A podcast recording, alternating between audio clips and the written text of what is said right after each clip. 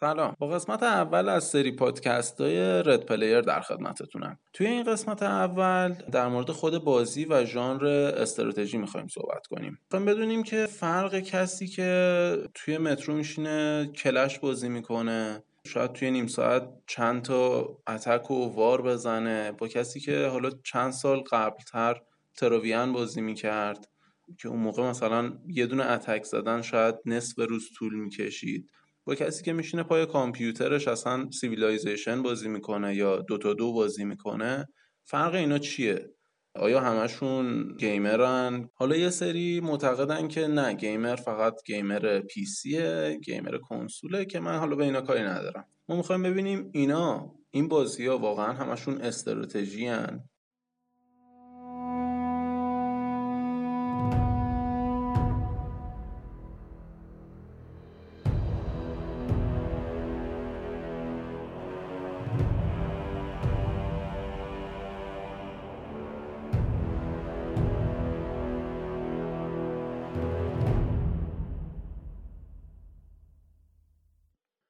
دامنه بازی استراتژی خیلی وسیع تر از چیزیه که فکر می‌کنیم. بازی های first person shooter یا بازی role playing هم خیلی وقتا استراتژی به کار می‌بریم. ولی خود طیف بازی استراتژی خیلی طیف وسیعی داره. شاید حالا gamer های کم سن و سالتر فکر کنن که مثلا کلش اولین بازی استراتژی بوده.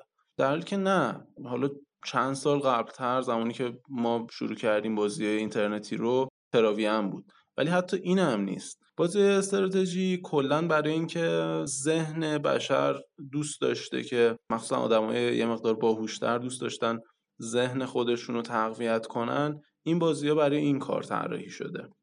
حالا البته توی ژانر استراتژی از بازی های خیلی هاردکوری که واقعا مهارتی تا بازیهایی که حالا شبیه سازی تا بازیهایی که کاملا شانسی وجود داره.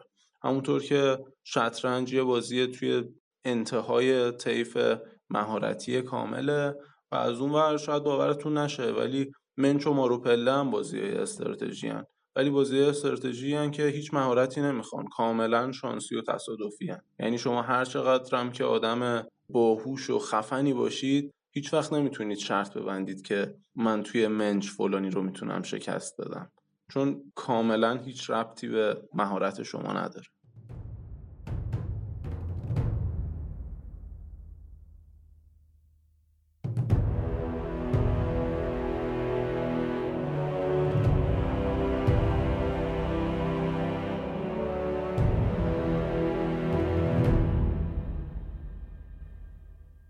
اساسا هر بازی استراتژی چه رومیزی چه کامپیوتری ساخته بشه توی یه, یه جایی از این طیف مهارت یا شانس قرار می‌گیره. ولی خب ما حالا می‌خوایم بیشتر در مورد بازی کامپیوتری صحبت کنیم. من لازم می‌دونم که از نظر تکنیکی دو تا گروه کلی بازی کامپیوتری رو از هم جدا کنم یکی بازی های real time strategy RTS که در واقع میشه بازی همزمان و یکی بازی های turn based strategy یا بازی های نوبتی TBS اینا چون از نظر تکنیکی و gameplay یه مقدار با هم فرق می‌کنن بهتره که اینا رو جدا جدا بررسی کنیم. تا ببینیم منظورمون چیه. منظور از بازی های RTS real time strategy.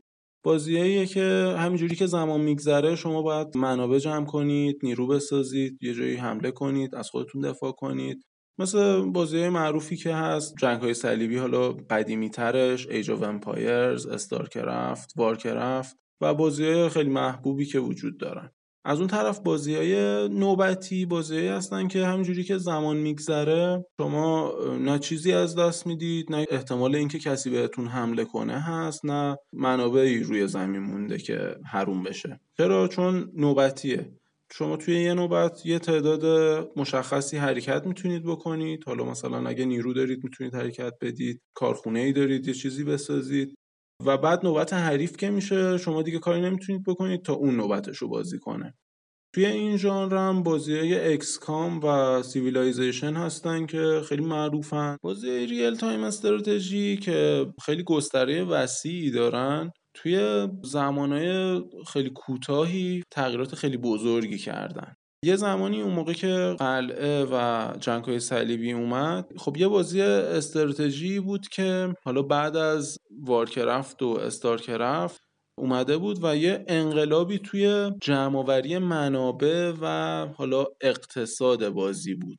چون توی وارکرفت ما یه دونه چوب داشتیم و یه دونه طلا دیگه حالا باش همه چیز میساختیم دیگه.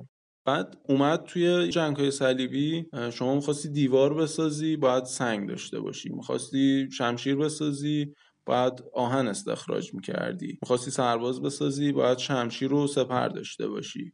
می‌خواستی خونه بسازی باید چوب داشته باشی. می‌خواستی مزدور استخدام کنی باید طلا بهش می‌دادی.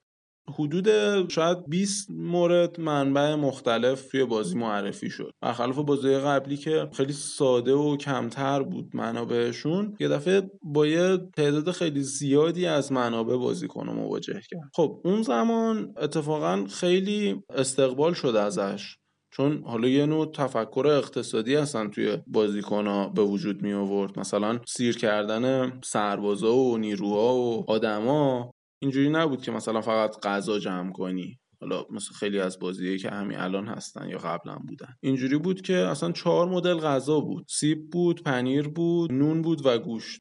می‌تونستی شکارچی سازی بره آهو شکار کنه گوشت بیاره. می‌تونستی گاوداری بزنی پنیر تولید کنه. می‌تونستی باغ سیب بزنی سیب برات بیارن. می‌تونستی گندم بکاری بعد آسیاب بزنی گندم ها رو آرد کنی. بعد نونوایی بزنی آردار رو نون کنی. که این آخری اقتصادی ترین کاری بود که توی مراحلی که حالا جای سرسبزش کمتر بود و مجبور بودی که با بدبختی مرحله رو رد کنی تنها راهش این بود که نون بپزی. و خب علتش این بود که خود نونو شاید مثلا دونه ای تا سکه بهت می‌داد. در حالی که تو می‌تونستی یه دونه گندم رو مثلا با 5 تا سکه بخری حتی اگه توانایی تامین گندم نداشتی گندم رو میخریدی آسیاب می‌کردی خودت نون میپختی خیلی ارزش اقتصادی بیشتری داشت برات. همینطور در مورد مثلا سرباز ساختن. مثلا اینکه شمشیر بخری سرباز بسازی این واقعا به صرفه نبود. به صرفه این بود که بری آهن استخراج کنی آهنگر بسازی که آهن تو تبدیل به شمشیر رو سپر کنه بعد سرباز استخدام کنی. خب این اصلا یه نوع مکانیزم بازی بود که اصلا کلا gameplay بازی رو نسبت به مثلا وارکرافت تغییر می‌داد. چون اونجا تو واقعا نیاز نبود که بری چوب و سنگ و نمی‌دونم شمشیر و زره و حالا نون و گندم و آرد و همه اینا رو تهیه کنی تا مثلا بتونی بری تو جنگ. اونجا یه دونه طلا پیدا می‌کردی یه خورده چوب پیدا می‌کردی و خب زندگی می‌کردی دیگه. کافی بود واسه تموم کردن مرحله. از طرفی پارامترهای دیگه ای که روی حالا بازی استراتژی اثر می‌ذاره یکیش محدودیت ساختن نیروه که الان مثلا توی کلش داریم توی وارکرافت داشتیم توی ایج امپایرز داشتیم. ولی توی مثلا همین جنگ های صلیبی خیلی خیلی کم بود. یعنی توی یه نقشه فکر می‌کنم حدود دو سه هزار تا نیرو می‌شد ساخت. در حالی که اصلا قابلیت select کردن تعداد نیرو توی مثلا وارکرافت دوازده تا نیرو بود. بیشتر از دوازده تا رو اصلا باید جدا select می‌کردی میفرستادی. این بازی مکانیزمی بود که اصلا gameplay بازی رو تغییر می‌داد. مثلا کلش هم همین جوره دیگه. کلش هم یه تعداد محدودی می‌تونی نیرو بسازی. این باعث میشه که نیروها خیلی ارزشمند باشن. یعنی شما به جای اینکه مثلا یه دونه سرباز پیاده حالا شمشیرزن بسازی ترجیح میدی که یه دونه dragon بسازی. یا توی مثلا وارکرافت قوی ترین نیرویی که می‌تونی با تعداد محدود آدمت بسازی اون اونو اونجا می‌سازی. در حالی که توی جنگ های صلیبی توی قلعه زیاد مهم نبود این قضیه. تو اگه مثلا با هزار تا برده هم به یه جا حمله می‌کردی احتمال اینکه اونجا رو تصرف کنی وجود داشت. لذا این گیم پلی بازی ها بر اساس منابعی که جمع می‌کنید بر اساس تعداد نیروهایی که می‌تونی داشته باشی حتی بر اساس اینکه چند تا نیرو رو می‌تونی با هم سلکت کنی و بفرستی یه جا خیلی تغییر میده.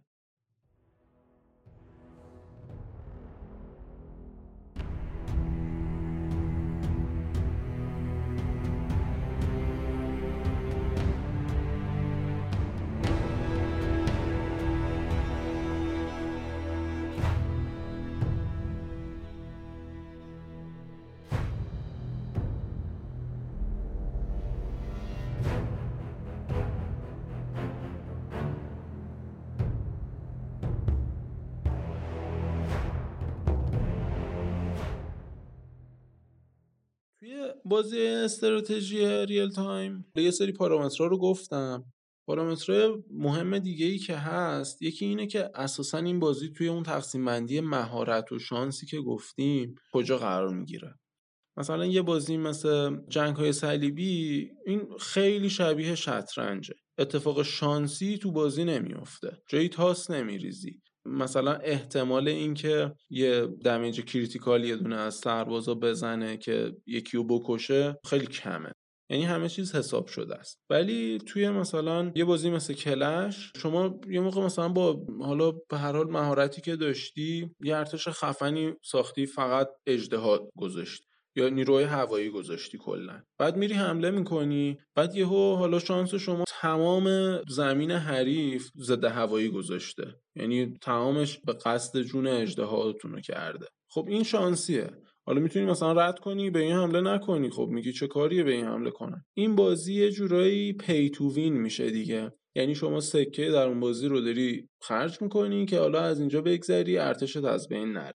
توی خود ذات بازی هم این هست دیگه. مثلا کسی که پول داده باشه می‌تونه همزمان حالا چند تا ساختمون بسازه راحتترنی روش ارتقا بده گنجایش انباراش بیشتر باشه و حالا قص الهازا. این باعث میشه که یه سری از گیمرایی که حالا به نظر خودشون فکر می‌کنن که بازی که پول دادن باعث بشه که لولت بره بالا اصلا جذب این بازی ها نشه. یعنی یه مقدار دل سرد می‌کنه بازی کنی که با مهارت بازی می‌کنه رو. چرا؟ چون مثلا شما فرض کن نشستی دو سال بدون اینکه هیچ پولی خرج کنی ارتقا دادی و بازی کردی و جنگیدی و بهترین استراتژی رو به کار بردی. بعد یکی میاد دو ما نصب می‌کنه کلی پول واقعی خرج سکه های درون بازی می‌کنه. همه نیروهاشو ارتقا میده و حالا ساختمونا رو می‌سازه و یهو میشه در سطح شما.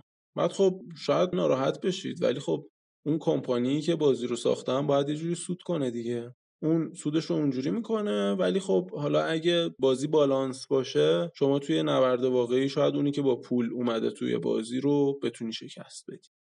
از طرف دیگه توی بازی های استراتژی همزمان این قضیه زمان بردن برای ساختن یه نیروی معمولا خیلی مطرحه و خب خیلی المان تعیین کننده ای هست توی نوع گیم پلی بازی. زمان تراویان یه دونه سرباز که می‌خواستی بسازی شاید ده دقیقه طول می‌کشید شاید نیم ساعت. مثلا می‌خواستی 100 تا سرباز بسازی این یه موقع دو سه روز طول می‌کشید.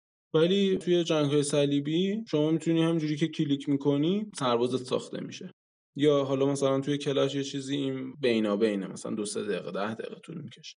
این باعث میشه که ارزش نیروها هم کم و زیاد بشه. مثلا وقتی شما ده دقیقه نیم ساعت طول کشیده یه نیرو رو بسازی این خیلی برات ارزشمند میشه که اینو دیگه من نباید به راحتی از دست بدم. ولی وقتی همون موقع که کلیک کردی روی یه دکمه نیرو ساخته شده این زیاد ارزشی نداره. شما زمانی براش نذاشتی. شاید منابع زیادی خرج کرده باشی که در اومدن اون منابع حالا زمان بر باشه.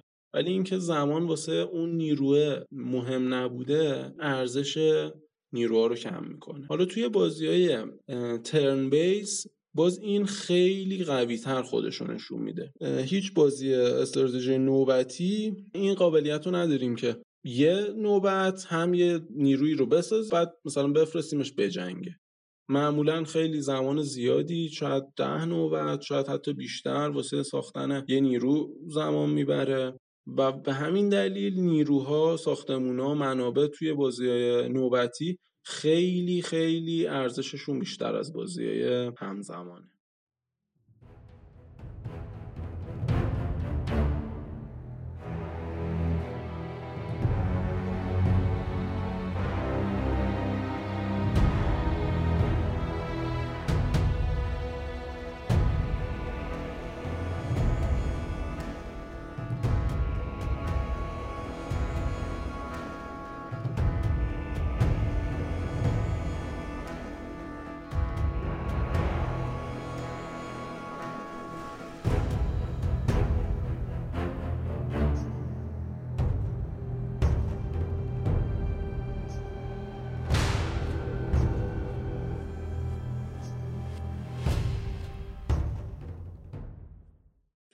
بازی اکسکام چهار تا سرباز داریم که حالا می‌تونن توی کلاس های مختلف باشن. مثلا می‌تونیم یه دونه نیروی هجومی یه دونه sniper یا تانک بفرست. مثلا یه نیروی پشتیبانی. اینجا اولا یه مقداری شانس دخیله توی بازی. یعنی مثلا احتمال اینکه بهترین sniper دست اون نیروی sniper شما باشه. کاملا هم دید داشته باشه ولی با یه احتمالی می‌تونه به هدف بزنه. یعنی مثلا وقتی روش نشونه گیری می‌کنی میگه این 80 درصد احتمال داره که این دشمن رو بزنه. و خب این باعث میشه که بازی از اون حالت کاملا مهارتی خارج بشه و یه مقدار چاشنی شانس وارد بازی بشه.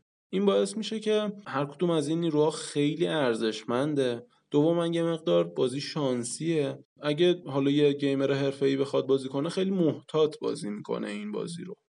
یعنی آروم آروم نیروهاشو حرکت میده اسنایپرش رو جایی می‌بره که مطمئن باشه از هر نقطه ای دشمن اومد هدف قرار بده. نیروی پشتیبانش رو یه جایی قرار میده که هر کدوم از نیروها حالا تیر خوردن یا مجروح شدن یا panic شدن سریع بتونه بهشون برسه.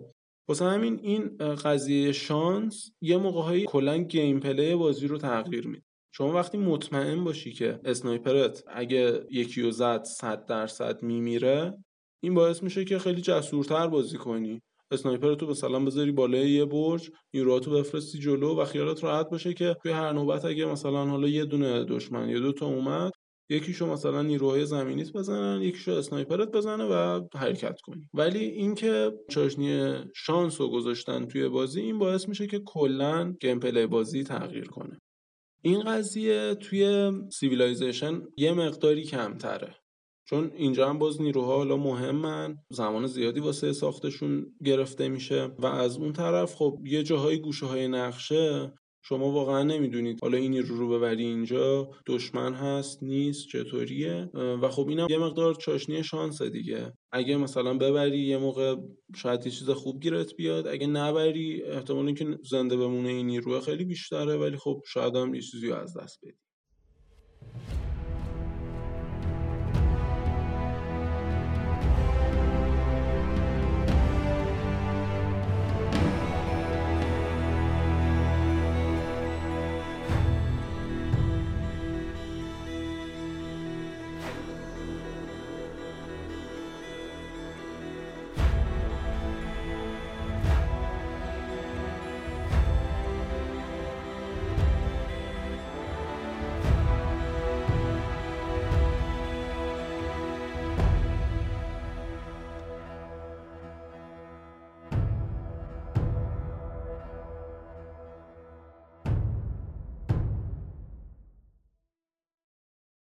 توی بازی همزمان real time معمولا فقط این نکته مهمه که چقدر منابع داری و چقدر نیرو داری.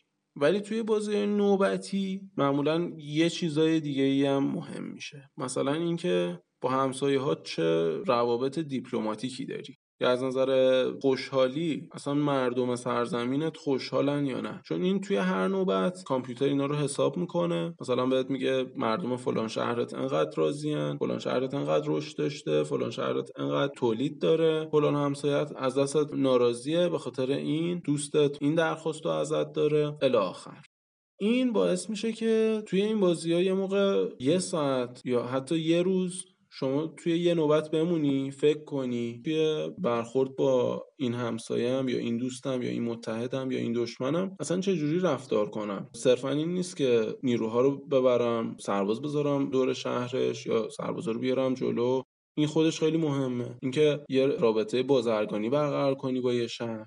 اینکه توی یه شهر تعداد ناراضی ها زیادن یه کاری کنی که رضایت توی اون شهر بره بالا. چون تولیداتش منفی شده چون رشد جمعیتش داره کم میشه. و پارامترهای زیادی که توی مخصوصا این بازی Civilization مطرحه برای کنترل کردن اینا شاید turn ای آخر نوبت های آخر بازی شاید سه چهار ساعت توی هر نوبت. شما باید بشینی تصمیم گیری کنی چیکار کنم که واسه این نوبت بهترین تصمیم باشه.